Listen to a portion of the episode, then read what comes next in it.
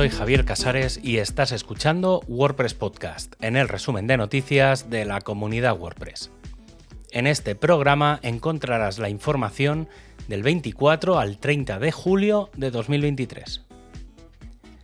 Falta una semana para el lanzamiento de WordPress 6.3 y con el lanzamiento de la semana pasada de la segunda versión candidata y presumiblemente esta semana de la tercera, finalizará el proceso de revisión del código y sus pruebas para dar el salto a todo el mundo.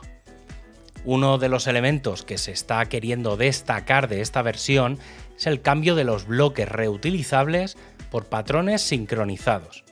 Y es que ya todos los bloques con bloques se consideran ya patrones, y es algo que se ha de explicar.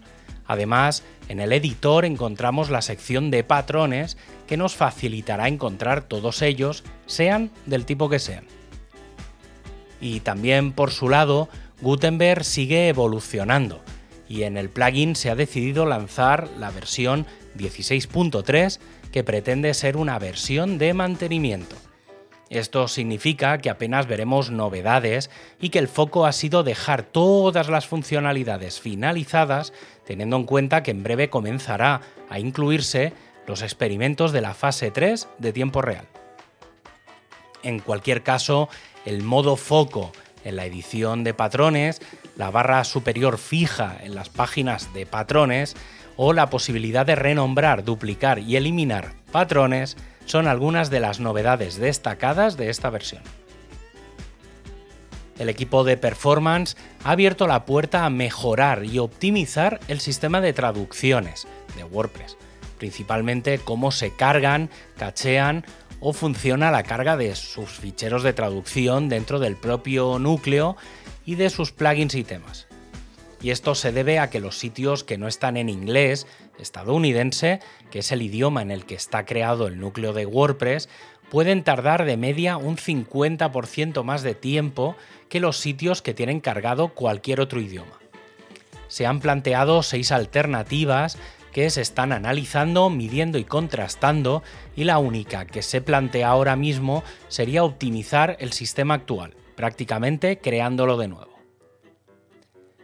El equipo de hosting ha abierto la puerta a mejorar el formulario y la forma en la que las empresas de hosting pueden participar en la página del listado, además de seguir con el proyecto Bedrock para la creación de un directorio. El equipo de plugins ha anunciado que Fran Torres y Paco Marchante serán los nuevos Team Reps.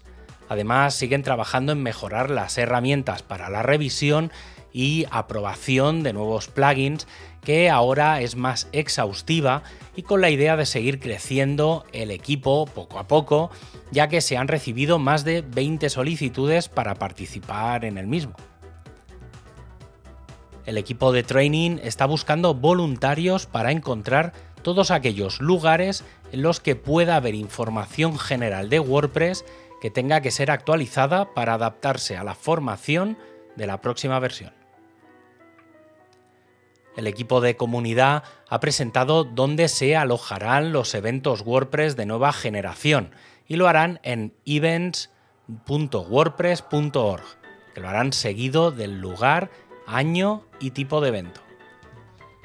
A partir de este año veremos este tipo de eventos que estará entre las meetups hiperlocales y las WordCamps, que tendrían un ámbito más general.